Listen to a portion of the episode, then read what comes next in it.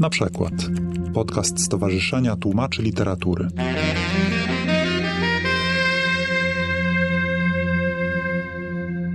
Nasze spotkania dyskusyjne w ramach Europejskiego Dnia Języków stały się już tradycją. W zeszłym roku rozmawialiśmy o językowym obrazie świata, a w tym roku będzie przedmiotem naszych rozważań język, a płeć i kultura. Zastanowimy się, czy i jak język określa role i formy społeczne i czy język to wyłącznie poprawność gramatyczna, czy również manifest poglądów.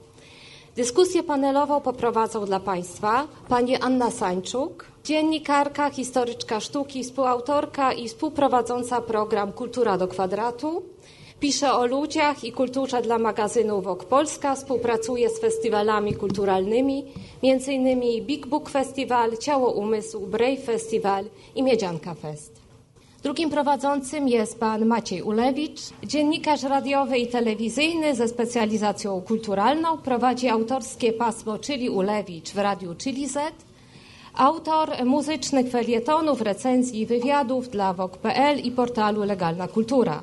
Autor i producent kompilacji muzycznych pozwolę sobie zacząć, więc tak, Anna Sańczuk i Maciej Ulewicz, witamy Państwa bardzo serdecznie na debacie języka, płci, kultura i tak jak powiedziała Pani Iwona, dzisiaj zastanowimy się podczas tej debaty, jak kultura wpływa na język, czy to może język wpływa na kulturę. Czy język ma płeć i czy kobiety i mężczyźni mówią tym samym bądź zupełnie innymi językami. Oczywiście od razu musimy powiedzieć, że staraliśmy się zachować parytet płciowy wśród naszych panelistów i panelistek. No niestety męscy kandydaci na panelistów z powodu innych zobowiązań nie byli w stanie być tutaj z nami. Myślę sobie tak trochę żartem, że jeszcze parę lat temu była taka sytuacja, wiem to od kolegów na przykład, którzy prowadzili różnego rodzaju takie spotkania bądź e, audycje, że czasami ciężko było zaprosić ekspertki, kobiety, ponieważ mimo wielkich kompetencji kompetencji wskazywały one częściej swoich kolegów zamiast siebie. Dzisiaj może dożyliśmy takich czasów, że to panowie eksperci są na tyle nieśmiali, że się nie pokazują podczas e, debat. Ale to był tylko taki żart. Wiem, że dzisiaj mamy ze sobą kompetentne, wspaniałe panelistki, które z wielką przyjemnością za chwilę przedstawimy. Zaczynam w takim razie od tutaj mojej sąsiadki, Małgorzata Anna Maciejewska, doktor filozofii, matematyczka, wykładowczyni Gender Studies w Instytucie Badań Literackich PAN, publicystka. Sylwia Hutnik. Mam nadzieję, że powtórzą te, Państwo te brawa e, dla Sylwii Hutnik, doktora nauk humanistycznych, kulturoznawczyni, absolwentki Gender Studies na Uniwersytecie Warszawskim, pisarki, autorki m.in. kieszonkowego Atlasu Kobiet, Dzidzi czy Cwaniar, publicystka, działaczka społeczna, laureatka wielu nagród literackich i społecznych.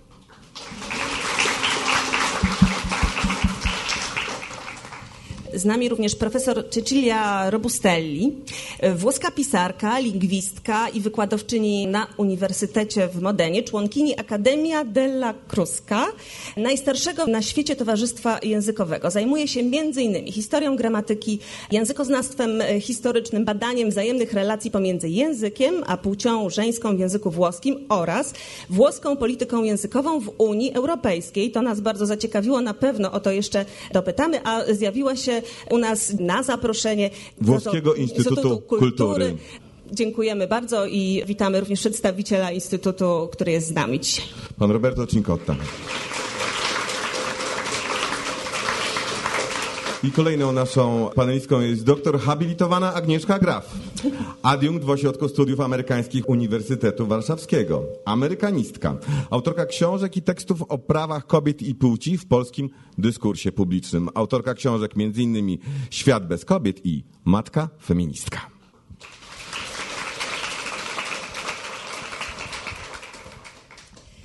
Już nawet przy przedstawianiu pań napotkaliśmy pewien problem z zakresu języka i płci, które odbijają zmiany kulturowe.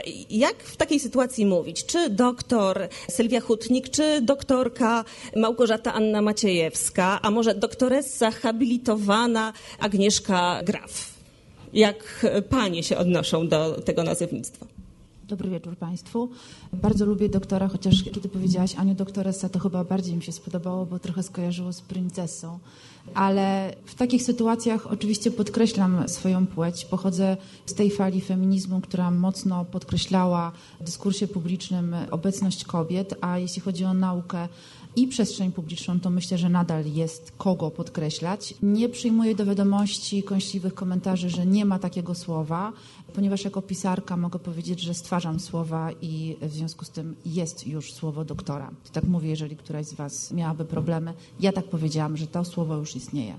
No więc e, ja często używam słowa doktorka i jak najbardziej opowiadam się za żeńskimi końcówkami. Na nie jest bardzo prosty argument, akurat gramatyczny, no mianowicie taki, że w języku polskim mamy rodzaje i rodzaj rzeczownika, czasownika i przymiotnika muszą się zgadzać, tak? No więc jeśli nie będę o sobie mówić, że coś zrobiłem, więc ja, jeśli mówię zrobiłam i jeśli, prawda, chcę, żeby ktoś o mnie też mówił, że gdzieś poszłam, zrobiłam, powiedziałam, no to potrzebuję siebie nazywać w rodzaju żeńskim. Dlatego potrzebne są żeńskie końcówki i one nie są niczym dziwnym. Znaczy mnie się wydaje, że akurat preferuję doktorkę, ponieważ jest taka najzwyklejsza. Właśnie wydaje mi się, że no pewnie princesa ma swoje duże zalety, właśnie takie bardziej romantyczne, ale ja bym raczej szła w tym kierunku, żeby to było uznawane za coś takiego zwykłego i normalnego, bo takie powinno być. Ja go rozwiązuję oczywiście słusznie, feministycznie i jestem no, taką mam na dzisiaj profesorą uczelnianą, muszę się pochwalić. Natomiast jako kulturoznawczyni to ja uważam, że główną zaletą końcówek jest to, jak bardzo zmienia się do nich podejście. Znaczy to, że dzisiaj z lekkością na ten temat rozmawiamy. Co prawda żaden mężczyzna, ekspert nie zgodził się wziąć udziału w tej dyskusji i sądzę, że to nie tylko z braku czasu. Znaczy, mężczyźni nie lubią się zajmować płcią, co też może jest ciekawym zjawiskiem. Ale nie widzę tutaj na sali jakichś protestów przeciwko genderowi, przeciwko ośmieszającej funkcji końcówek. W zasadzie w ciągu ostatnich pięciu lat feministki tę wojnę wygrały. To znaczy te końcówki są dosyć w powszechnym użyciu i to już nikogo tak strasznie nie oburza, niektórych trochę bawi, ale ponieważ ja jestem starą profesorą, to pamiętam, jaką to grozę budziło. Jak strasznie dużo było szyderstw. Kiedyś na przykład mówiło gościni w radio. To było jakimś takim terenem zaciekłej walki. Przestało być. Po prostu oswoiliśmy te kwestie i to jest ciekawe i to jest postęp. Więc w tych mrocznych czasach chciałam zgłosić właśnie, że coś dobrego się wydarzyło w języku i w świecie też. Czyli światło w tunelu. A ja właśnie poniekąd to pytanie kieruję do pani profesor Cecilii Robustelli. Jaka jest praktyka w języku włoskim w tej kwestii? La situazione linguistica italiana è parallela a quella polacca, perché abbiamo il genere maschile grammaticale, eh, non gender, genere grammaticale maschile e genere grammaticale femminile. Per il maschile abbiamo dottore e per il femminile abbiamo due forme anche noi. Abbiamo dottora o dottoressa. La riflessione sulla scelta fra queste due forme sarebbe, non è perché non abbiamo tempo, ma sarebbe molto lunga e molto ampia. Però la forma che si è diffusa è quella di dottoressa, anche se sulle parole che hanno il suffisso essa c'è una grande discussione aperta.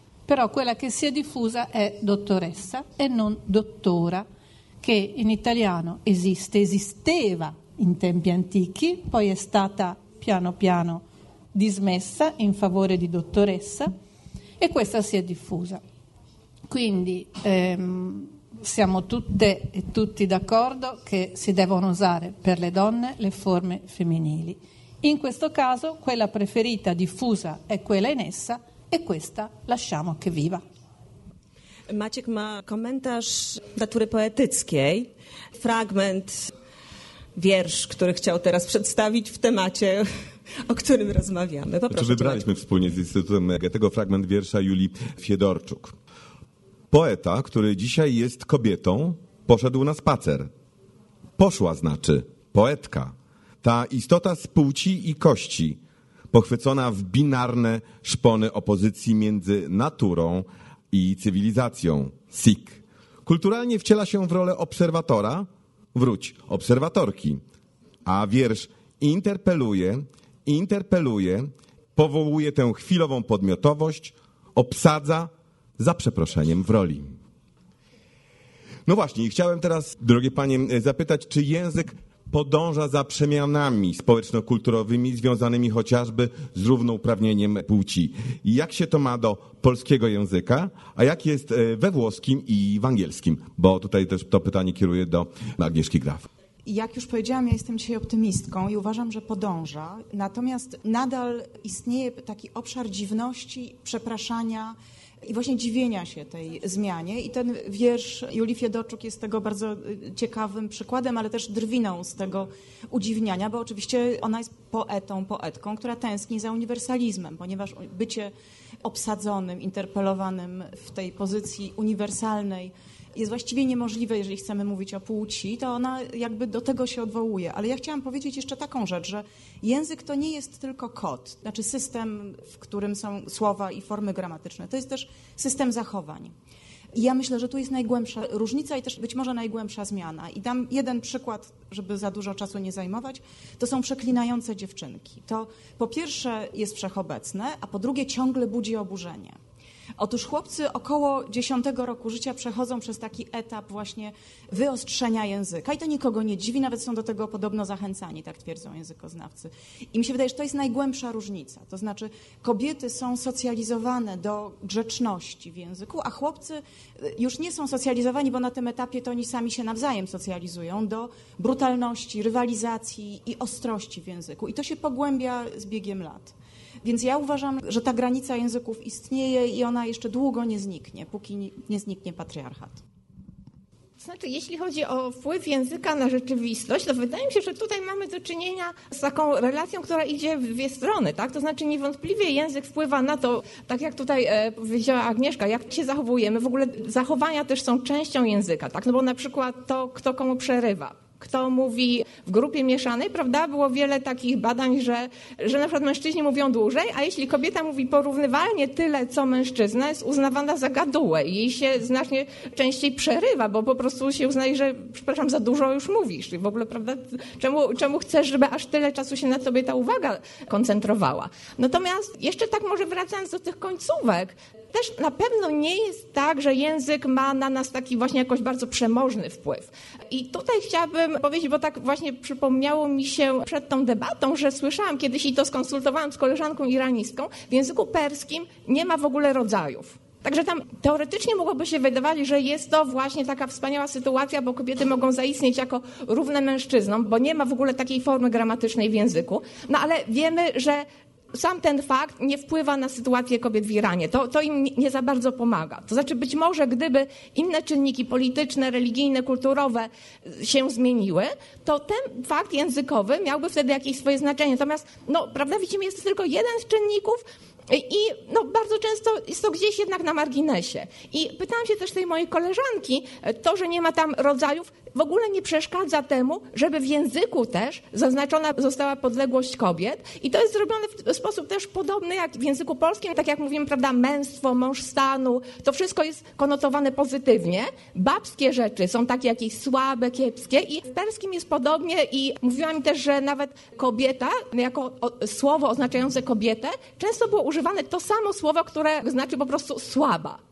Tak? Także język bardzo się też dopasowuje, wpływa na naszą rzeczywistość, ale też ją odzwierciedla. Tu jest, e, powiedziałabym, interakcja w dwie strony.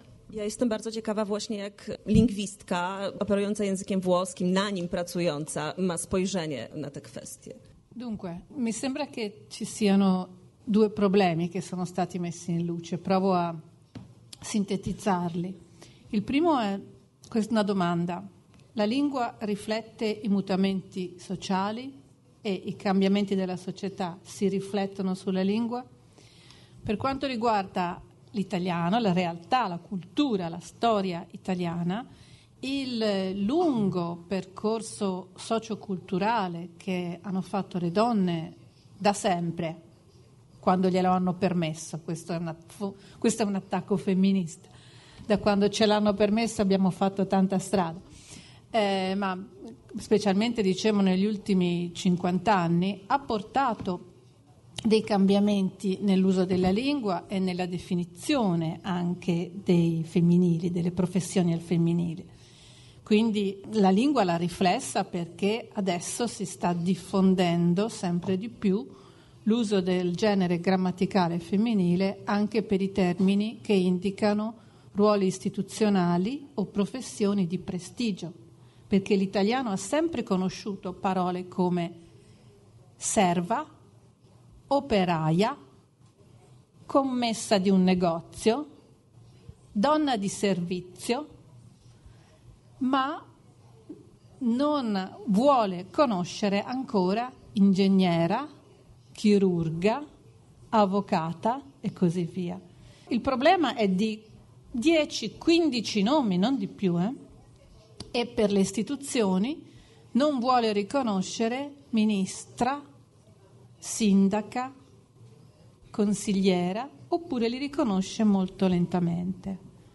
E c'è stato anche qualche caso in televisione di alte personalità politiche, donne, che hanno chiesto di non essere, non essere definite con la forma femminile. Una richiesta che, secondo me, proprio come linguista, non si può fare. Non si può dire non mi chiamate così, per tante ragioni.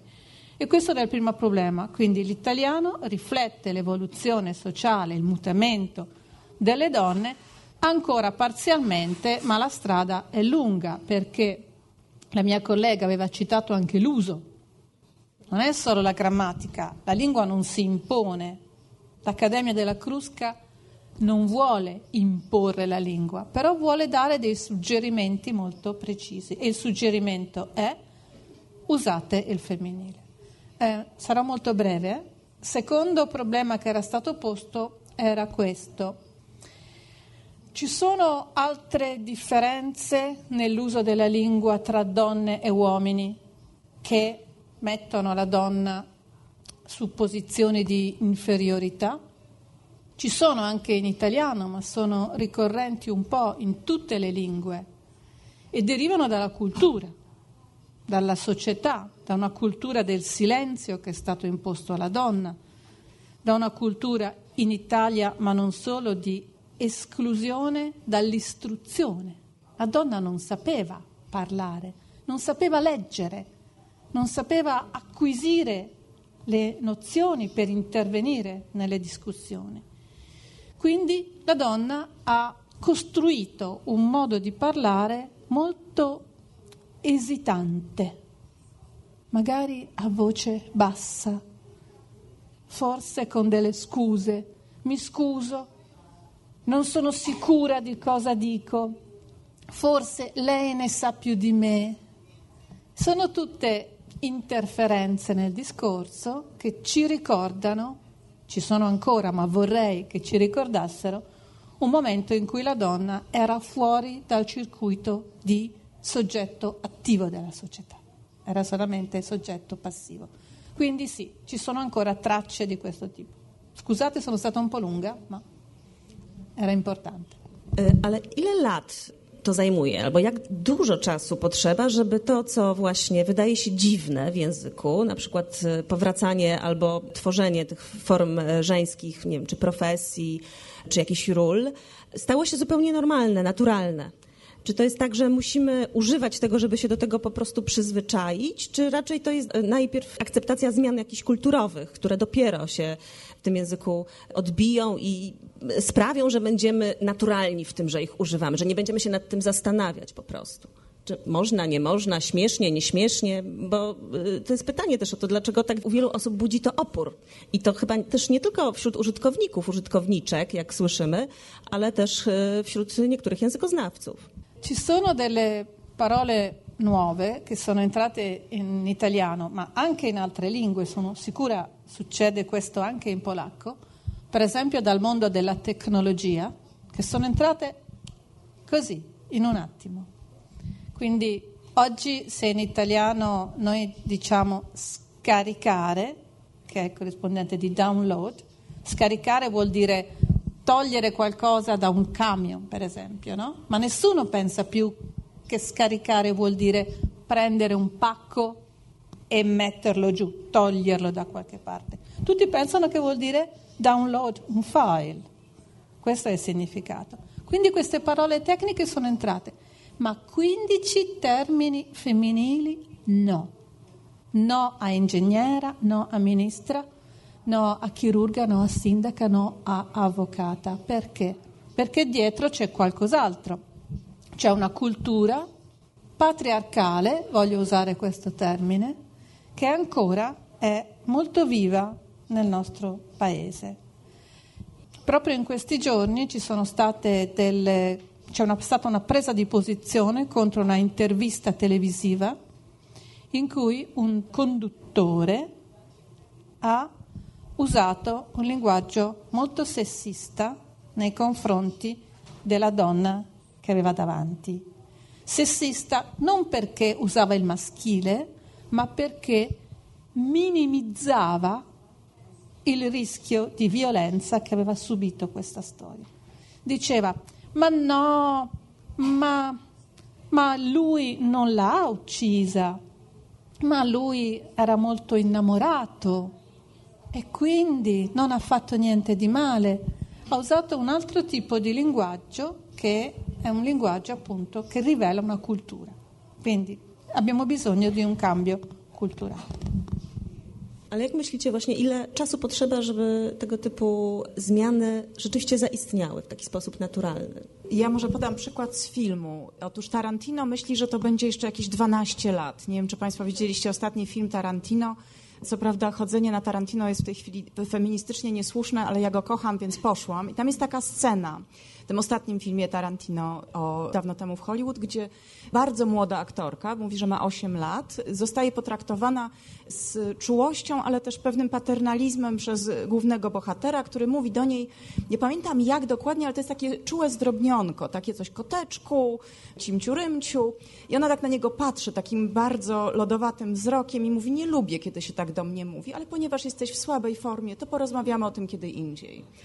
I myślę, że ten moment filmie jest takim proroczym spojrzeniem, co będzie dalej. Tylko, że oczywiście akcja tego filmu się toczy w 1969 roku, więc można się domyślać, że ta dziewczynka jak urośnie, no to da popalić i być może zorganizuje mi tu, prawda? Ale też można sobie pomyśleć, że jednak ten film jest kręcony i oglądany teraz i myślimy o naszej przyszłości. To jest kwestia dorośnięcia tego pokolenia dziewcząt, które na przykład myślą i rozmawiają o tych końcówkach, które na przykład poznały określenie Rebeki Solnit mansplaining. To po polsku ma kilka konkurencyjnych tłumaczeń. To jest określenie, które zrobiło gigantyczną karierę. Ktoś nie wie, to natychmiast do wujka Google'a należy się udać. To jest tendencja mężczyzn do objaśniania kobietom świata. I to zostało brawurowo przez Rebekę Solnit opisane jako pewien mechanizm językowy, który jest jednocześnie mechanizmem władzy i takiej właśnie niby troski, ale de facto poniżenia. I dla mnie to, że ona to opisała i że to jest, to jest samo w sobie cenne, ale to, że to wywołało takie echo, to na mnie zrobiło wielkie wrażenie. Że, ja to wiem, bo ja czytałam Virginia Woolf, która to wiedziała w 28 roku, ale teraz to wiedzą wszystkie kobiety na świecie. I myślę, że za kolejne 10 lat już będzie inaczej. Także ja myślę, że dekada, tak, żeby krótko odpowiedzieć na to pytanie.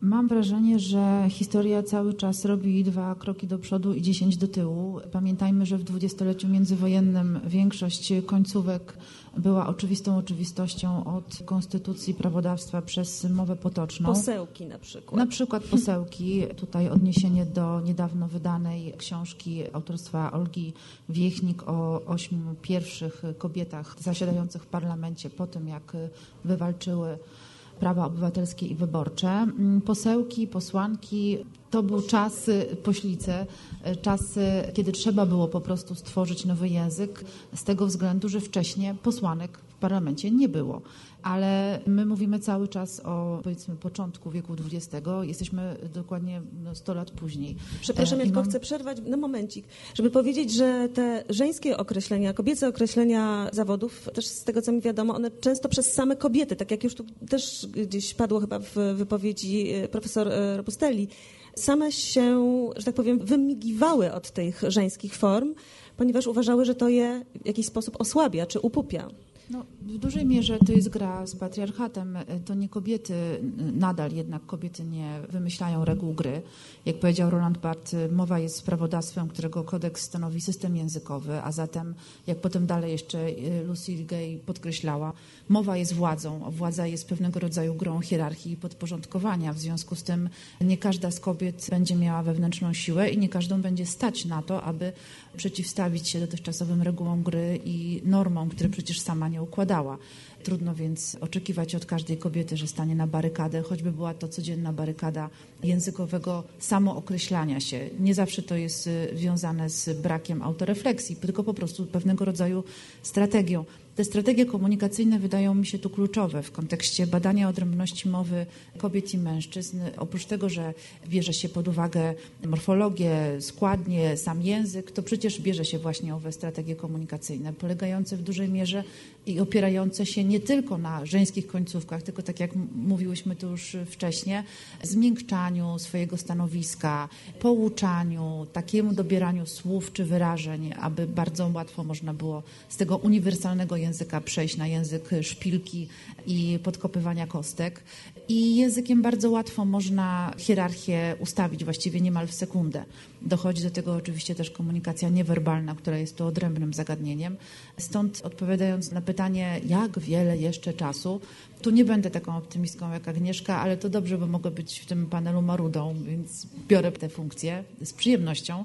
I coś mi się wydaje, że o ile jakoś te zmiany idą, i to nie, że jakoś, tylko znowu dziewczyny muszą wziąć się za robotę i, i to robić, no to tak idą, idą, ale czasami się wywalą, potłuczą sobie kolana, otrzepują, idą dalej. Z tego względu, że tak wygląda zmiana społeczna. To nie jest rewolucja na barykadzie. No, niestety czy stety, nie wiem, ale fakt jest taki, że mam wrażenie, że idzie to jakimś taką metodą koła, że już wydaje nam się, że coś zostało wywalczone, że jesteśmy w innym miejscu, podczas gdy dekada, dwie i spadamy jak w grze planszowej na pozycję start. Io volevo riprendere una frase che ha detto, mi sembra, la mia collega sulla esitazione da parte delle donne, esitazione è un eufemismo, dovrei dire rifiuto da parte di certe donne di essere eh, designate con la forma femminile, perché in Italia questo è molto forte e da parte delle donne delle istituzioni c'è anche una connotazione politica. Adesso non entro in questo aspetto, però lo segnalo. Insomma, destra e sinistra in Italia si comportano diversamente su questo. Ma io penso che alla base di questo atteggiamento dalle persone, dalle donne, insomma, che occupano una posizione di rilievo non in politica, quindi dalle chirurghe, dalle avvocate, eccetera, ci sia un residuo di un modello di parità che ha richiesto proprio per la cultura del paese di essere interpretato, la parità dico, come omologazione all'uomo, cioè la parità della donna che era in uno stato di soggezione rispetto all'uomo è stata intesa per molto tempo come un percorso in salita, no? devi raggiungere la posizione dell'uomo. Negli anni 70-80 una donna che riusciva a avere un posto di direzione di un museo, di una fabbrica, di qualsiasi cosa, voleva essere chiamata direttore perché diceva adesso sono pari all'uomo. Poi ci è voluto tempo per accettare un percorso in cui la parità non veniva più intesa come omologazione all'uomo, ma come parità nel riconoscimento delle differenze e nella valorizzazione delle differenze tra donne e uomini. E questo modello ancora non è stato interiorizzato, anche perché la cultura e la società d'intorno rimandano modelli contrari, modelli vecchi, in cui l'uomo è comunque il parametro imbattibile. E la seconda cosa velocissima che volevo dire riguardava il futuro, no? Il futuro, come facciamo con le nostre giovani donne e i giovani uomini?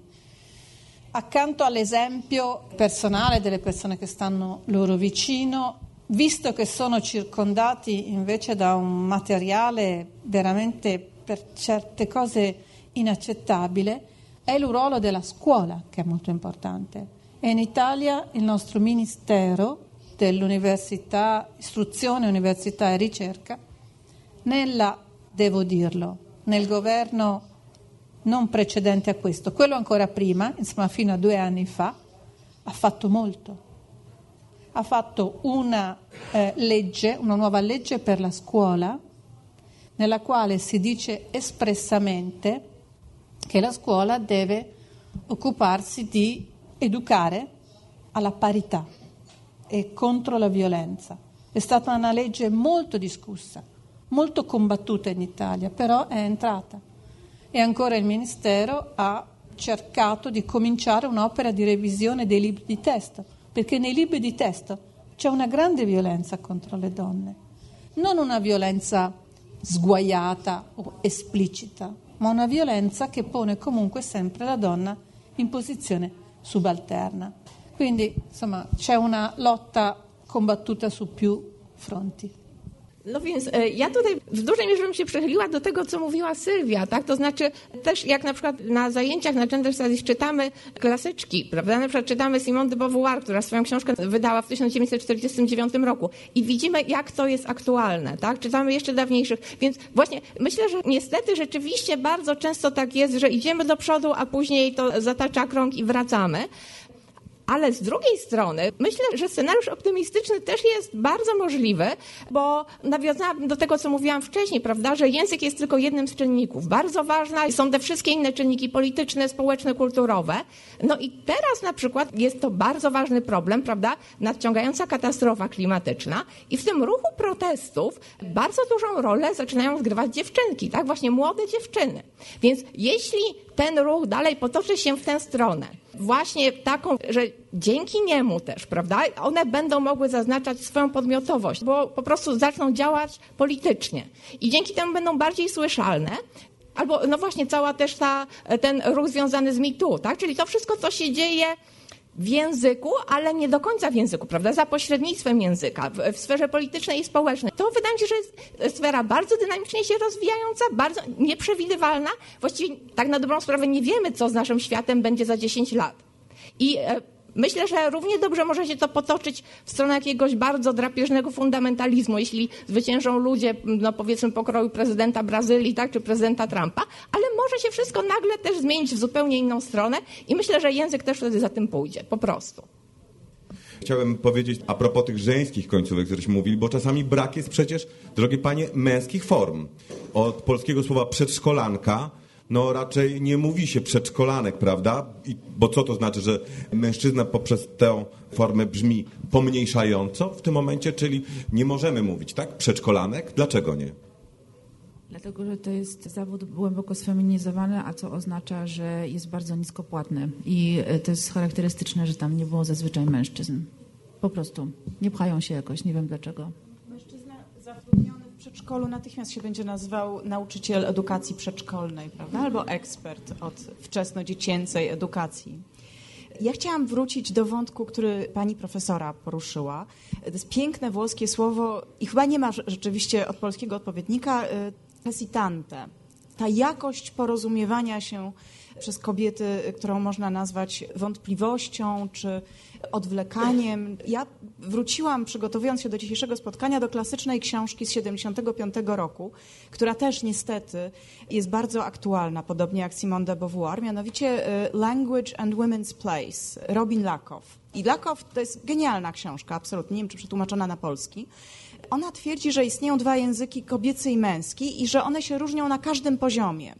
I słownictwo to jest dopiero początek. Na przykład mówi, że dziewczynki są uczone, a kobiety już potrafią idealnie rozróżniać poszczególne odcienie kolorów. Co nie znaczy, że mężczyźni mają słabszy wzrok. Te ostatnie badania wskazują, że nawet może mają trochę lepszy, jeśli chodzi o kolory z różnych tam powodów związanych z człowiekiem e, pierwotnym, ale to dziewczynki potrafią nazywać te kolory.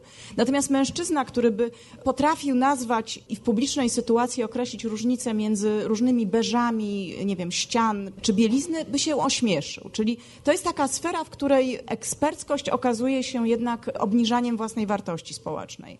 Inne typowo kobiece umiejętności to jest używanie zdrobnień. Na przykład kochaneńka. Nie wiem, jaki mężczyzna do was tak powiedział. Do mnie dosyć często tak mówią sprzedawczynie w, w różnych sklepach, prawda? Otóż używanie zdrobnień, twierdzi Lakow, podobnie jak używanie pewnego takiego nadmiarowego słownictwa. Na przykład, za boski pomysł. Kto to powiedział? Oczywiście kobieta. Mężczyzna tak nie powie.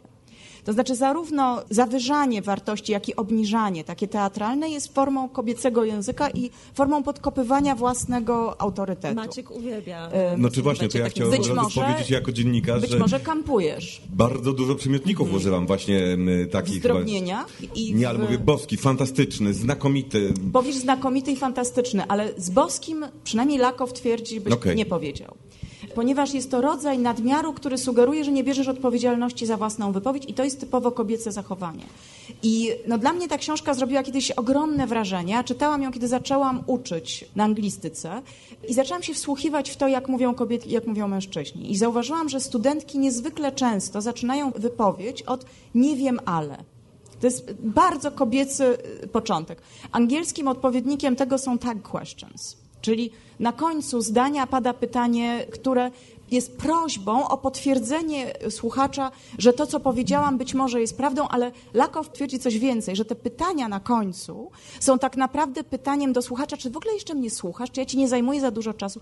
Przepraszam, że tak długo mówię. Ale czy Tak? to nie jest też I- nawiązanie relacji z, tak, z to rozmówcą? jest, to jest fatyczna funkcja języka, ale nasza kultura zostawia tą fatyczną funkcję w dużej mierze kobietom. Mężczyźni używają języka do komunikacji, do mówienia w sposób afirmujący tego, co mają do powiedzenia. Oni mówią jak jest, po prostu wyjaśniają nam świat.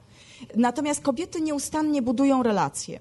I oczywiście po tej kobiecej stronie jest dużo pracy i dużo wysiłku, żeby nie wyjść na za bardzo przemądrzałą, za, za bardzo obecną. Po tej męskiej stronie jest bardzo dużo władzy.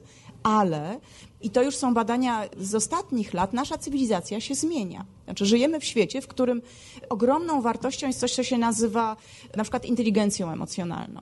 Czyli nagle już wyszliśmy z tego systemu czysto hierarchicznego i przynajmniej udajemy, że nasza firma to jest wielka rodzina, prawda, że w tych relacjach po prostu w neoliberalnej e, fabryce się rozpuszczamy. Więc być może jest tak, że te kobiece umiejętności się teraz bardziej przydają niż kiedy Lakow to pisała. Ale zabawa z tym kobiecym i męskim językiem, i to już jest ostatnie zdanie, bardzo Państwa przepraszam, że tak długo mówię, polega na tym, że kobiety ucząc się języka, uczą się bycia w podległej roli. A kiedy już się tego nauczą, to fakt, że to potrafią i że takie właśnie są, służy za wyjaśnienie faktu społecznego, który polega na tym, że nie mają władzy. Także to jest zamknięte koło. Po prostu takie właśnie jesteście. No, nie chcecie władzy, więc jej nie macie. I tak to się kręci. Dziękuję Państwu za uwagę.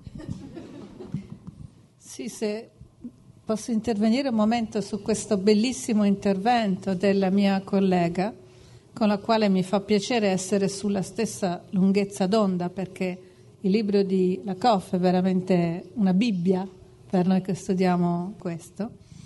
I modelli di eloquio, quindi di modo di parlare delle donne e degli uomini, che si vedono nella società, ma spesso ce ne accorgiamo solo se li conosciamo già, se li cerchiamo questi modelli, se stiamo attenti, e la maggioranza delle persone magari non se ne accorge, questi modelli vengono riproposti dai media. La televisione, per esempio, ripropone negli sceneggiati, nei film televisivi, molto spesso il modello di donna esitante oppure sopra le righe, comunque sia diversa, ma di una diversità che la rende peggiore. Proprio in questi giorni in Italia, alla televisione italiana, è cominciato uno sceneggiato, un film in più puntate, dove la protagonista è una ispettrice di polizia o una magistrata. Quindi noi diciamo, ah bene, bene, una, il capo è una donna, anzi la capa è una donna di potere, ma viene messa in ridicolo. È una donna di potere, ma una donna che gestisce eh, la famiglia in un modo estremamente tradizionale. È una donna che parla spesso o in un modo esageratamente autorevole, un po' da caricatura, o in un modo esitante, come dicevamo noi.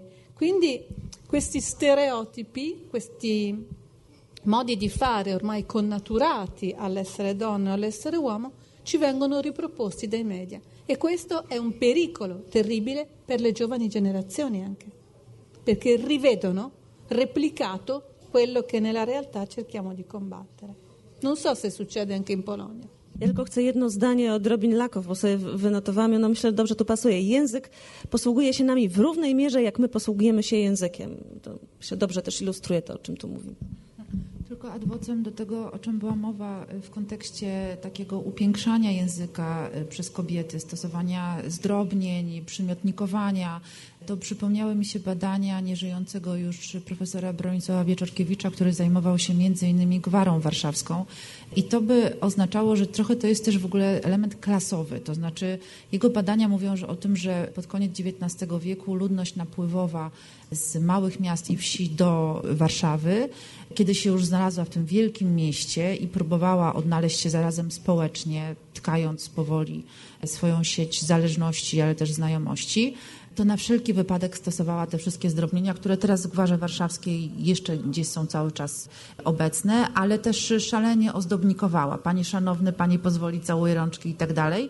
Właśnie po to, żeby na wszelki wypadek pokazać siebie od jak najlepszej funkcji. Ta niepewność jest tutaj też y, w relacjach władzy, na przykład osoby, która, nie wiem, posługuje, usługuje, ale też w takich zawodach, które w dużej mierze oparte są właśnie na wyświadczaniu usług, gdzie ta hierarchia przede wszystkim ekonomiczna jest szczególnie widoczna, więc to jest w ogóle tak naprawdę wychodzi na to, że, że język czy sposób umniejszania siebie w, w języku w relacji władzy. Ja tylko jedno zdanie, bo ja ten, takie olśnienie feministyczne, między innymi pod wpływem tej książki, którą obie tak kochamy, przeżyłam wiele lat temu, ale to polega w gruncie rzeczy na tym, że uświadamiamy sobie, że to, co nam się mówi, że jest płcią, okazuje się być relacją władzy. Po prostu, że to nie jest tak, że kobiety z jakiegoś biologicznego powodu częściej mówią nie wiem, ale, tylko osoby, które w danej sytuacji komunikacyjnej są na niższej pozycji, będą tak mówić. Więc oczywiście to wychodzi również w badaniach dotyczących mniejszości etnicznych, rasowych, klasowych i tak. Natomiast w przypadku płci mam wrażenie, że to jest tak głęboko zanurzone w obyczajowości i tak nam pasuje do tego głębokiego stereotypu, że jesteśmy gotowi przyjąć, że to jest naturalne, tak? że te kobiety są takie naturalnie koncyliacyjne i grzeczne, a ci mężczyźni są tacy afirmatywni i asertywni. No otóż nie. Zostaliśmy tego nauczeni właśnie koło dziesiątego roku życia. Ja to obserwuję, bo mam dziesięcioletniego syna, który co jakiś czas zaczyna strasznie wrzeszczeć. I właśnie wróciłam do Laków i dowiedziałam się, że oni tak mają. Właśnie to jest ten wiek, w którym chłopcy znowu zaczynają wrzeszczeć, a dziewczynki nie. Otóż trzy, czteroletnie dziewczynki i chłopcy jeszcze wrzeszczą jedni i drudzy. Więc to jest ta płeć, która gdzieś powstaje na styku socjalizacji no i kultury szerszej. Ja chciałem zapytać Was jeszcze a propos właśnie kwestii różnic w języku mężczyzn i kobiet, posługując się przykładem polskiej pisarki Marii Komornickiej. Czy język Marii Komornickiej stał się inny, kiedy postanowiła żyć jak mężczyzna Piotr Włast? Czy wybór płci zdeterminował wybór innego języka? Nie jestem w stanie oczywiście nieprzygotowana, jeśli chodzi o lekturę, a szczególnie pod takim kątem porównawczym, odpowiedzieć dokładnie na to pytanie. Natomiast y, to w ogóle jest ciekawe y, zawsze wtedy, kiedy na przykład uczestniczę w różnego rodzaju debatach czy dyskusjach dotyczących tego, czy istnieje płeć w literaturze.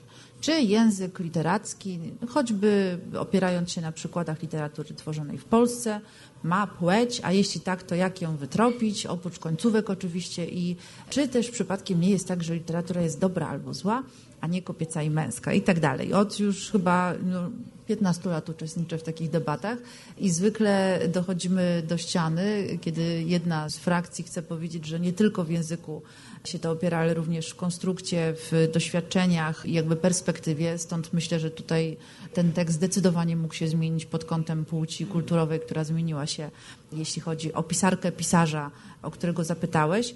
Z drugiej zaś strony zawsze wtedy oczywiście przypominają mi się różnego rodzaju teksty nieoczywiste w literaturze. Tu już akurat nie polskiej, tylko zachodniej. Myślę tu przede wszystkim o Orlando Virginia Woolf, ale też problemach z przetłumaczeniem na język polski zapisane na ciele powieści Janet Winterson. Ta powieść w oryginale w języku angielskim balansuje i tak naprawdę nie do końca mówi, czy to jest bohaterka, czy bohater. W języku angielskim ta gra wychodzi idealnie. W momencie, w którym wydawnictwo zdecydowało się przetłumaczyć powieść na język polski, należało wybrać i zdecydować, czy to będzie bohaterka, czy bohater. Pamiętam, że był taki moment, w którym Janet Winterson wahała się, czy w ogóle jest sens wydawać tę książkę i przekładać ją na język polski. Wybrała w końcu bohaterkę. Nadała jej tak naprawdę płeć, chociaż pierwotnie jako pisarka, jako autorka w swoim rodzimym języku nie musiała dokonywać takich wyborów. Pytanie, czy w przypadku Komornickiej Własta te wybory były tylko językowe, czy też świadomościowe. Kiedy mówisz o Winterson, to ja myślę na przykład o sonetach Szekspira, gdzie też nie wiadomo do kogo były kierowane. Czy to, że nie ma tak jasno zaznaczonego tego odbiorcy, czy o miłości, o uczuciach mówi do mężczyzny czy do kobiety, czy to ma znaczenie. Tutaj patrzę na Agnieszkę, która też w literaturze anglojęzycznej pracuje, jest niezwykle oczytana. Czy to jakoś wpływa na szerszy jakby obraz płci w języku, kiedy nie masz tego jasnego odbiorcy? Ja może podam przykład z własnego doświadczenia. Ja jestem tłumaczką jednej książki, ale za to bardzo dobrej, własnego pokoju Virginia Woolf. I ta książka jest po prostu zbiorem esejów, przemówień czy takich no, wypowiedzi długich, których Virginia Woolf y, wykonała do wyłącznie kobiecej publiczności, bo ona po prostu te swoje odczyty w koleżach żeńskich w Cambridge, jeśli dobrze pamiętam. I ja się zetknęłam z takim problemem tłumacząc tę książkę, że ona co jakiś czas się zwraca do swojej publiczności. Per wy, wy czytałyście, widziałyście, zrozumiecie i tak dalej. Po angielsku to jest neutralne. Po polsku, no, będąc wierna historii tej książki, musiałam przetłumaczyć to jako rodzaj żeński, ale pamiętam, że wydawnictwo nie było pewne. Właściwie, że skoro Wolf nie chciała podkreślać tego, bo tego w języku nie ma, dlaczego my to robimy, czy nie należałoby dać uniwersalnej męsko-osobowej formy. Otóż sam ten dylemat wydaje mi się ciekawy, to znaczy w momencie, kiedy musimy podjąć tą decyzję, widzimy to ciążenie, o którym zresztą ta książka w dużej mierze jest, tego uniwersalnego on. To jest ten moment, w którym dziewczyny na przykład przychodzą na studia, mają pierwsze zajęcia z feminizmu w teorii kultury i uświadamiają sobie. To jest ten moment, aha, to ja przeczytałam w liceum 50 książek filozoficznych, wszystkie były adresowane implicite tylko do mężczyzn i mówiły on tam, gdzie powinien być człowiek, a ja nie zauważyłam. I ten moment, w którym uświadamiamy sobie, jak bardzo czegoś nie zauważałyśmy własnego wykluczenia, jest momentem przebudzenia feministycznego. Także ja chyba się zgadzam z tą tezą, że patriarchat sobie poradzi. To znaczy patriarchat i w języku, w którym mam żeńskie końcówki i taki, w którym ich nie ma, to znajdzie sposób, żeby kobiety ustawić na swoim miejscu. Natomiast te języki, które mają końcówki, chyba dają większe pole do popisu feministkom. To znaczy nam jest łatwiej po prostu zaznaczyć ten moment, w którym czytelnik czytelnik, czytelniczka ma zobaczyć, aha. Po angielsku takim słynnym tekstem, w którym to zrobiono, jest deklaracja praw kobiet Seneca Falls, to jest 1848 rok, w którym ten wielki manifest feministyczny, który zresztą został odczytany przez mężczyznę, ponieważ był zakaz wypowiadania się kobiet publicznego, zawiera takie zdanie: Wierzymy, że wszyscy mężczyźni i kobiety są stworzone równymi. To jest oczywiście trawestacja deklaracji niepodległości, that all men are equal. Dodając to and women, te ówczesne feministki i feminiści pokazują nie tylko, że trzeba dodać kobiety, ale też pokazują skandal, jakim jest uniwersalizujący określenie man. To, że słowo man po angielsku znaczy i człowieka, i mężczyznę, i jednak w gruncie rzeczy wyklucza kobiety. To dopiero trzeba zobaczyć. I to dostrzeżenie się odbywa za pomocą narzędzi językowych. Znaczy, po prostu feministki też robią w języku, nie tylko patriarchat nam organizuje język.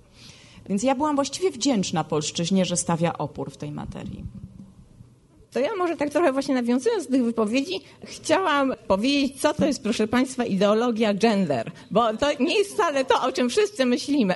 Tak jak to słowo jest używane w polskim dyskursie. Żeby dowiedzieć się, czym tak naprawdę jest ideologia, to ja bym proponowała wrócić do pierwotnego sensu tego słowa, bo wcześniej e, pierwszy raz to było używane jako tam jakieś takie techniczne słowo na określenie nauki o ideach, natomiast w takim współczesnym sensie po raz pierwszy użyli tego Marx i Engels w eseju Ideologia niemiecka niemiecka. We współczesnym sensie to znaczy na oznaczenie pewnego zespołu poglądów, który ma polityczną funkcję. Przy czym ta funkcja u Marksa i Engelsa była bardzo specyficzna, mianowicie ideologia służy podtrzymywaniu władzy, tak? Czyli ideologia zawsze stoi po stronie władzy i podtrzymuje ją w taki mianowicie specyficzny sposób, że ukrywa jej istnienie. I to jest właśnie to, o czym my tutaj przez cały czas mówimy. Język jest w tym sensie narzędziem ideologii i ideologia gender to jest to właśnie, w czym żyjemy, to, co sprawia, że mężczyzna jest neutralnym punktem odniesienia, tak? Że człowiek jest domyślnie płci męskiej. Właśnie to jest ideologia gender. A ja może teraz chciałbym zupełnie zmienić temat, bo zaznaczaliśmy to na samym początku i to pytanie kieruję właśnie do pani profesor Robustelli, no bo wszystko w tej chwili jest polityczne.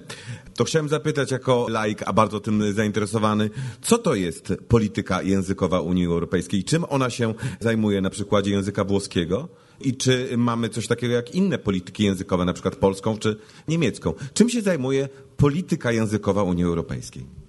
Allora devo lasciare l'argomento genere e femminismo? Sì, devo cambiare, va bene.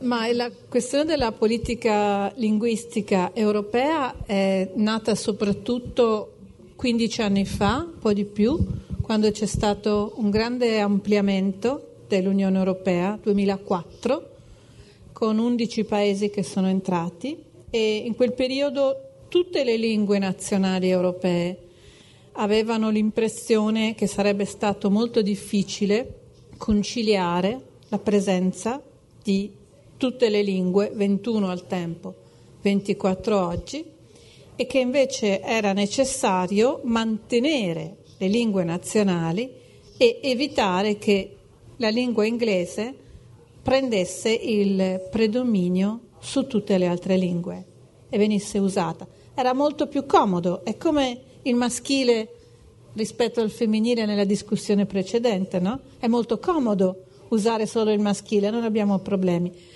però perdiamo tutto quello che abbiamo detto finora. Allora sarebbe stato comodo usare l'inglese, ma avremmo perso tutte le culture. Ecco che nacque un forte interesse per la politica linguistica, cioè per l'attenzione dei singoli paesi europei all'uso della propria lingua, non per un motivo strettamente identitario, non era questo, ma era perché tutte le lingue sono portatrici di una cultura che l'uso di una lingua diversa avrebbe fatto perdere. Allora è nata nel 2004 la Federazione Europea delle Istituzioni Linguistiche Nazionali. Ogni paese ha due istituzioni, anche la Polonia rappresentata con due, due persone e l'Italia è rappresentata dall'Accademia della Crusca io sono la sua rappresentante e ci confrontiamo sul mantenimento delle lingue nei singoli paesi. A che cosa servono queste lingue? Solo, ma è un solo che in realtà non vuol dire soltanto, non è riduttivo, solo per la comunicazione quotidiana, in famiglia, con gli amici, oppure serve anche per la comunicazione esterna, per la comunicazione commerciale, oltre che per la comunicazione culturale. Le lingue si usano in tanti contesti diversi, no? E purtroppo anche qui c'è una grossa questione di potere attaccato all'uso di una lingua, perché la lingua inglese, che rischiava di essere la più diffusa anche nell'Unione Europea, nelle istituzioni, portava con sé un'enorme massa di denaro che derivava proprio dall'insegnamento, dai corsi, eccetera. Quindi politica linguistica vuol dire, fra le altre cose, ma questa è la più importante, attenzione all'uso della propria lingua internamente ed esternamente. Poi anche altre questioni come il bilanciamento dell'uso delle lingue nell'Unione Europea, perché le traduzioni in inglese o in francese, che sono le prime due, quando si traducono i documenti, sono estremamente potenti perché da queste nascono le traduzioni nelle altre lingue. Quindi chi traduce in inglese o in francese, francese alla Corte di Giustizia, in inglese nelle altre istituzioni, ha un grosso potere, perché tutte le altre traduzioni nascono dalle prime. Vi assicuro, voglio confortarvi, c'è un sistema di controllo molto rigido delle traduzioni, però c'è anche una gerarchia. Widzimy, że kto ma język, ten ma władzę. Czyj język dominuje, ten władzę dzierży. A skoro język wpływa na nasz obraz świata, na postrzeganie rzeczywistości, to ja jeszcze chciałabym poruszyć taki temat, który też nas, mnie i Maćka osobiście fascynuje. Mianowicie chodzi o płeć rzeczowników, o rodzaje, krótko mówiąc. Żeński, męski, nijaki w polskim, we włoskim, z tego co rozumiem, nie istnieje rodzaj nijaki i w niektórych językach tak to wygląda, ale mówiąc o męskim i żeńskim rodzaju, to tutaj się odwołam do tego, co mówiła Małgorzata Anna Maciejewska, że to są od razu takie binarne zestawienia różnych pojęć, że jeżeli jest rodzaj żeński, to od razu to się w takim schemacie łączy z tym, co, e, jak to było mówione, że to oznacza delikatne, na przykład słabe. Są takie prawda, takie opozycje, które od razu, czy tak jest rzeczywiście, może e, dotarłam do takiej informacji, że w XVIII-wiecznej gramatyce angielskiej autor pisze, że słońce jest rodzaju męskiego, to jest w języku angielskim, bo daje światło, czyli to jest aktywność, tak? a księżyc rodzaju żeńskiego, bo świeci światłem odbitym. Że tutaj jakby rodzaj rzeczownika od razu jest łączony z, no z tym, jak się rozkłada podział ról, hierarchia płciowa w społeczeństwie. Jeśli chodzi akurat o słońce, to mam od razu przykład. Mianowicie ja się interesuję kulturą tradycyjną, ludową. Byłam kiedyś na e, warsztatach pieśni litewskich i tam się dowiedziałam, śpiewaliśmy, e, bo e, w litewskim akurat właśnie odwrotnie. Słońce jest rodzaju żeńskiego, księżyc jest rodzaju męskiego i była piosenka o tym, jak to ten wstrętny księżyc zdradził tę słoneczkę z jutrzenką. O, właśnie. Więc tak też bywa i wydaje mi się, że akurat to, co ten autor pisał, to była taka właśnie projekcja tego świata, w którym żył na ciała niebieskie, tak? Może też próba uzasadnienia właśnie troszeczkę troszeczkę tych relacji społecznych, że to jest właśnie tak jak w tych ciałach niebieskich. No ale to taki mały wtręt. Ja po pierwsze chciałam powiedzieć, że kobiece to niekoniecznie znaczy słabe. To myślę, że musimy docenić siłę mizoginii jako części kulturowej wyobraźni i kobiece to jest również groźne, rozlewające się, zasysające. Śmierć jest rodzaju żeńskiego, chciałam zwrócić waszą uwagę, ale na przykład po niemiecku ale... jest der Tod, prawda? Ja bardzo dawno niemieckiego się uczyłam i trochę wymiękłam właśnie z powodu rodzajów. Tam jest wszystko inaczej, ale oczywiście to wpływa, to jak sobie wyobrażamy te kluczowe pojęcia, czy jako bardziej żeńskie, czy jako męskie. I jestem ciekawa, i to jest właściwie pytanie już do prawdziwej językoznawczyni, więc nie do mnie, czy to jest tak, że te języki, które nie mają rodzajów, są e, czegoś pozbawione? Bo tak, ja tak sobie czasem myślę, że ten angielski taki biedny jest bez rodzajów. Znaczy oczywiście e, ku chwale British Council i innych, którzy zarabiają na uczeniu angielskiego, dużo łatwiej jest, po prostu się uczymy rzeczowników, ale jednak czegoś brakuje. Ja lubię rodzaje mam jakieś takie poczucie, że to jest to bogactwo tych słów. Ta, ta łyżka to taka jest jednak kobieca, a ten widelec taki męski, od razu sobie można różne rzeczy wyobrażać. Tak, więc myślę, że to jest jakaś taka fajna jakość i to zmienia, ale właśnie zwłaszcza kiedy ze śmiercią sobie porównywałam w kilku językach i to jest bardzo różnie i wydaje mi się, że jeśli chodzi o polski stosunek do śmierci, ta kostucha, no to naprawdę jest bogactwo wyobrażeń. Takich właśnie złowrogich i, i mizogenicznych chyba po prostu. Ja tylko krótko, że oczywiście jest tak, że język jest y, symboliczny, a zatem za nim idą też pewnego rodzaju obrazy, co nam się wydaje, często też stereotypowe ale czasami te gry i zabawy językiem czy słowami w tym wypadku potrafią być złudne i trochę jakby odciążają wagę dyskusji. Mam taki przykład kilka lat temu. Dziennikarz chciał porozmawiać ze mną o takim audycie, który moja fundacja Mama wówczas robiła dotyczącym tego, że kobiety nie czują się bezpiecznie w stolicy i zagaił mnie przyjaźnie. No jak to tak? Przecież Warszawa to się tak kojarzy, że taka kobieta, że to Warszawa to takie żeńskie, a tutaj tak kobiety mają źle, jak to jest? A przecież syrenka. No i szedł w te wszystkie symbole, żeby, no nie wiem co, odczarować, odsunąć od siebie okrutne statystyki dotyczące przemocy wobec kobiet w przestrzeni publicznej. W każdym razie to też jest trochę taka zabawa, która często jest w sytuacjach takich przykładów obyczajowych, na przykład feminizmu sprowadzonego do tego, czy naprawdę nie chcecie, żeby nie przepuszczać was w drzwiach. Czy naprawdę te końcówki są takie strasznie ważne? No więc tak. trochę nie są. Znaczy trochę jest tak, że końcówki stały się symbolem tak. trywialności feministycznych postulatów. Ja jestem cała za końcówkami, ale uważam, że nie powinno się rozmawiać o języku zamiast rozmawiać o Dokładnie. władzy. To ja chciałem właśnie jeszcze wrócić, tak jak tutaj księżyc, słońce w jednym języku żeński, w drugim języku męski. Drogie panie, drodzy państwo, przecież czasami logika e, rodzaju gramatycznego i rodzaju naturalnego jest e, totalnie postawiona na głowie. No ja znam takie dwa słowa dosyć wulgarne w języku hiszpańskim. Wulgarne określenie genitaliów e, kobiecych, el conio, jest rodzaju męskiego. Natomiast analogicznie męskie genitalia są określane jako rodzaj żeński, czyli lapoja. Czyli jak to jest możliwe, że to jest coś, co jest e, symbolem kobiecości, jest rodzaju męskiego, a coś, co jest no, symbolem męskości, jest rodzaju żeńskiego. I tak samo, co powiedziałaś wcześniej, słowo męskość w języku polskim jest rodzaju żeńskiego. Tak samo po niemiecku tutaj e, ukłon w stronę e, Goethe Instytut Mannlichkeit, prawda? To jest rodzaj żeński. Czy mogą Pani mnie, Państwu to wytłumaczyć? Dlaczego tak jest? Allora, adesso proprio parlare da linguista, perché il genere grammaticale dei nomi animati e dei nomi che indicano esseri umani ha una origine, un'assegnazione diversa rispetto a quella degli cosiddetti esseri inanimati, cioè le cose per esempio, no? le parole astratte. E la, la distribuzione del genere maschile e femminile per gli esseri umani riflette le caratteristiche non di genere ma di sesso.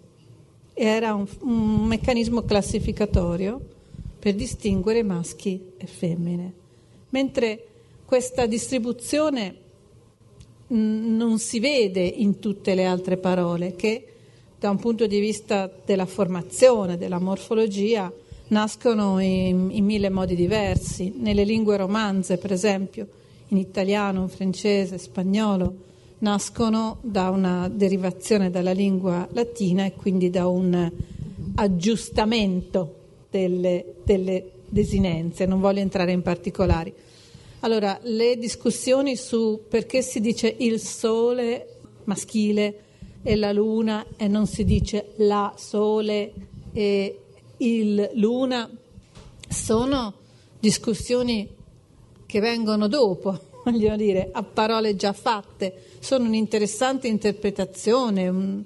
però ecco, da un punto di vista proprio dell'origine del genere grammaticale di queste parole, la situazione è diversa, la distribuzione è diversa, non lo dico io, lo dicono gli studi che sono stati fatti sul genere, lo dice anche Antoine Meillet, che è uno dei più grandi linguisti studiosi di linguistica generale, che appunto sottolinea il carattere di arbitrarietà del genere negli esseri inanimati, mentre una distribuzione che si vede in molte lingue appunto degli esseri animati. Poi appunto esempi per, per le cose ce ne sono moltissimi eh, interessanti, ma ehm, a volte c'è un simbolismo un po' troppo eh, accentuato. In italiano abbiamo due parole per questo, può essere tavolo maschile o tavola femminile. E qui si potrebbero scrivere dei romanzi sulle interpretazioni che sono state date, se è un tavolo, se è una tavola perché è distesa, insomma, lascio perdere questi simbolismi, ma me li potete immaginare. Ja myślę, że to jest ten moment, kiedy do słowa, do słów możemy do, dopuścić no, publiczność. Więc teraz jest czas też dla Państwa na zadawanie pytań. Gorąco zachęcamy i... Ja podejdę z mikrofonem. Ja chciałam zapytać o niebinarność, który, no i binarność się tutaj pojawiła. Wiadomo, że y, istnieją też osoby niebinarne i chciałam spytać o to, gdyby Pani mogły powiedzieć, jak to w różnych kręgach kulturowych i w różnych językach wygląda.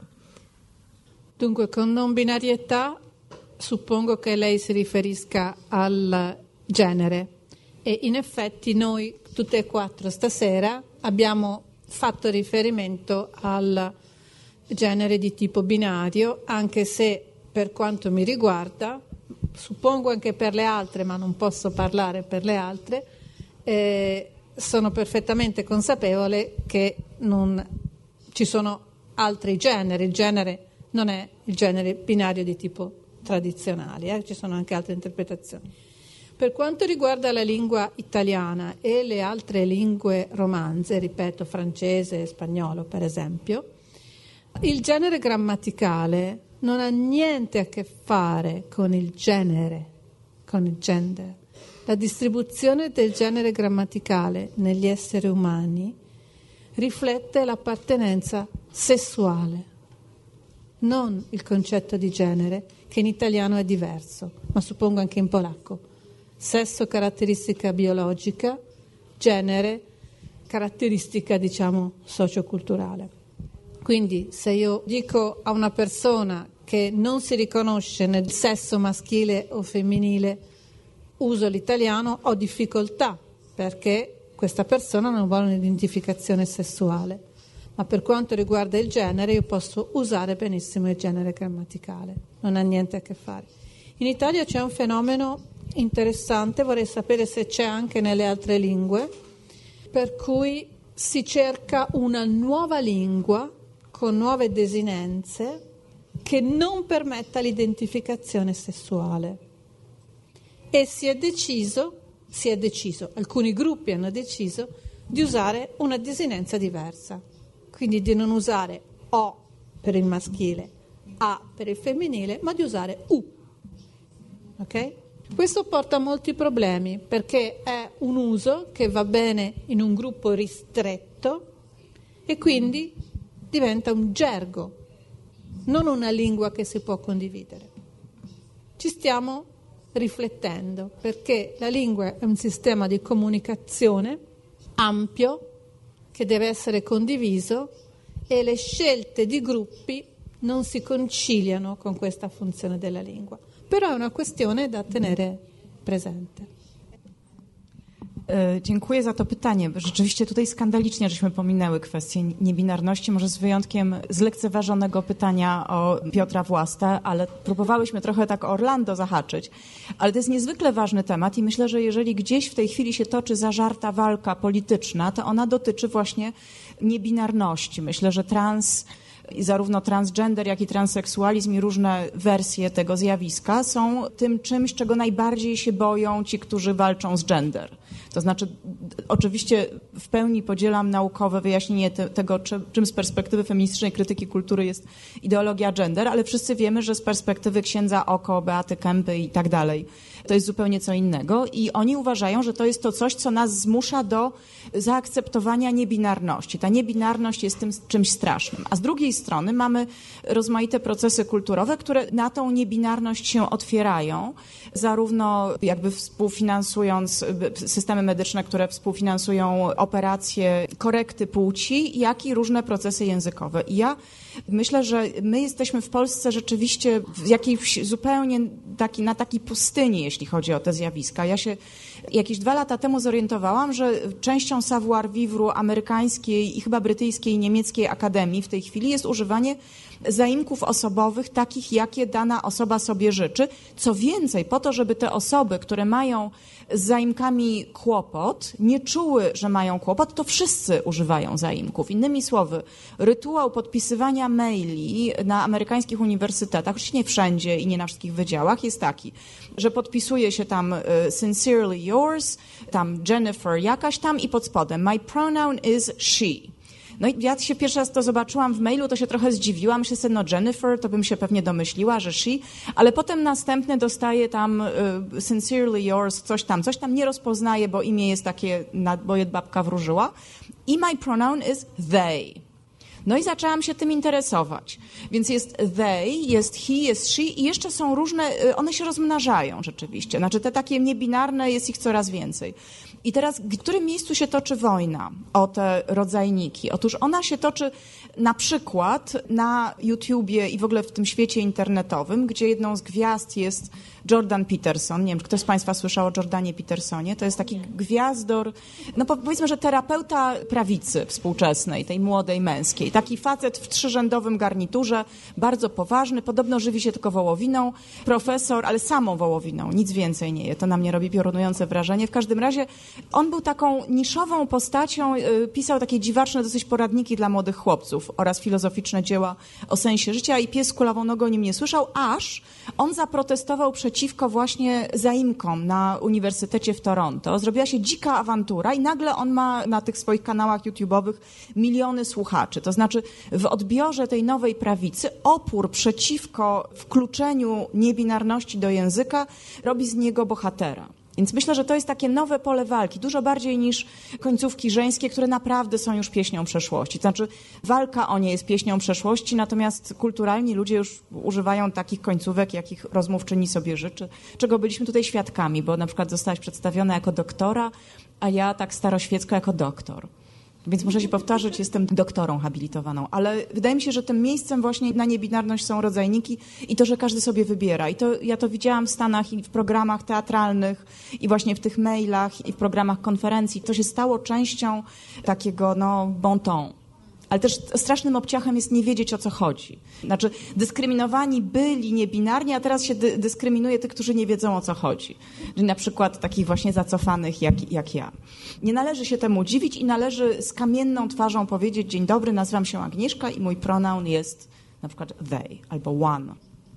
Myśmy, Anno, nie poruszyli jeszcze jednego ważnego tematu, który właśnie w tej chwili jakby wypłynął, ponieważ używany przez nas język jest w tym momencie, szczególnie w Polsce, takie mam wrażenie, manifestacją także naszych poglądów, nie tylko politycznych albo społecznych, ponieważ jeżeli jesteśmy w jakimś towarzystwie, proszę Państwa, i ktoś mówi doktora, ministra czy profesora, no to od razu wiemy, po której stronie politycznej barykady jest. To jest bardzo istotne, prawda?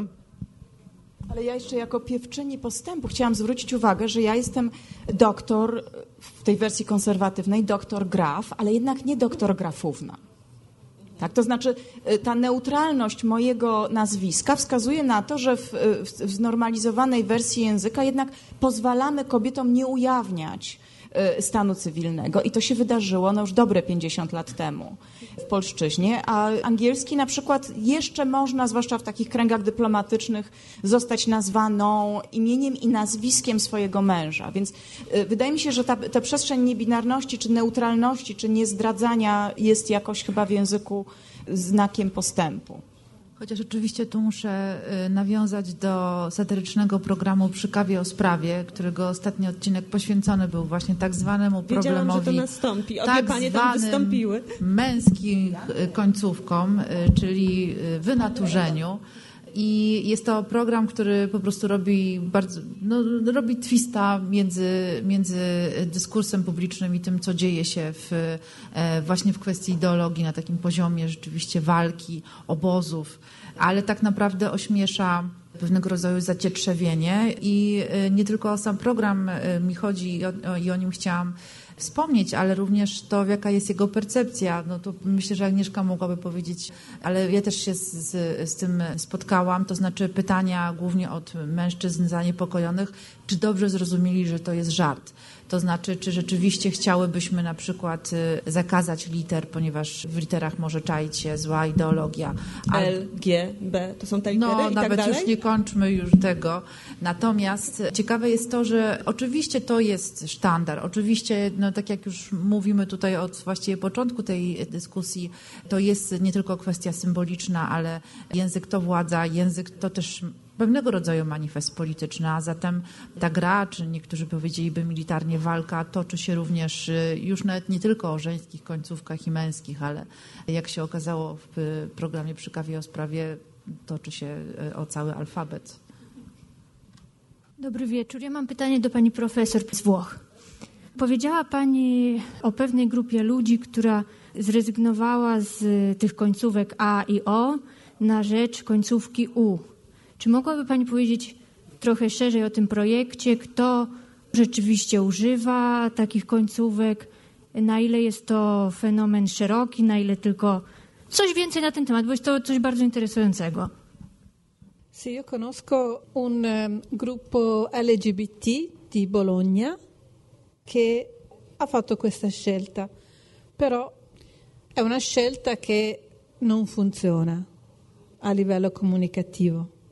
Funziona soltanto in eh, piccole frasi, brevi, nei saluti, quindi è un po' un, un segno di riconoscimento quando si dice non buongiorno a tutti maschi, tutte, ma si dice buongiorno a tutto, però non si può fare una conversazione cambiando completamente la morfologia delle parole, perché alla fine non ci si capisce più. Quindi è un tentativo, una segnalazione di disagio, ma deve essere ridimensionata perché, come ho detto prima, le desinenze non indicano il genere, ma indicano il sesso. Io posso essere di sesso femminile e il mio genere è quello che decido io. E se seguiamo Judith Butler non la finiamo più e cambiamo genere, lo facciamo tutte le volte che parliamo. Quindi ehm, è un, stato un esperimento, questo tutto, un segno di riconoscimento, ma credo che più in là non si possa andare. E cosa dice la legge italiana? La legge italiana non dice niente perché non c'è una legge italiana sull'uso della lingua. Ci sono solo nella legislazione italiana in eh, un paio di leggi delle raccomandazioni a usare un linguaggio non discriminatorio. Però non ci sono decisioni per legge e questo è giusto. Questo è giusto, perché la lingua, l'ho detto prima, non si può imporre. Bisogna costruire una cultura che la faccia nascere che cambi le abitudini. Sarebbe inutile usare tutti perfettamente maschile e femminile e poi continuare con una società che discrimina.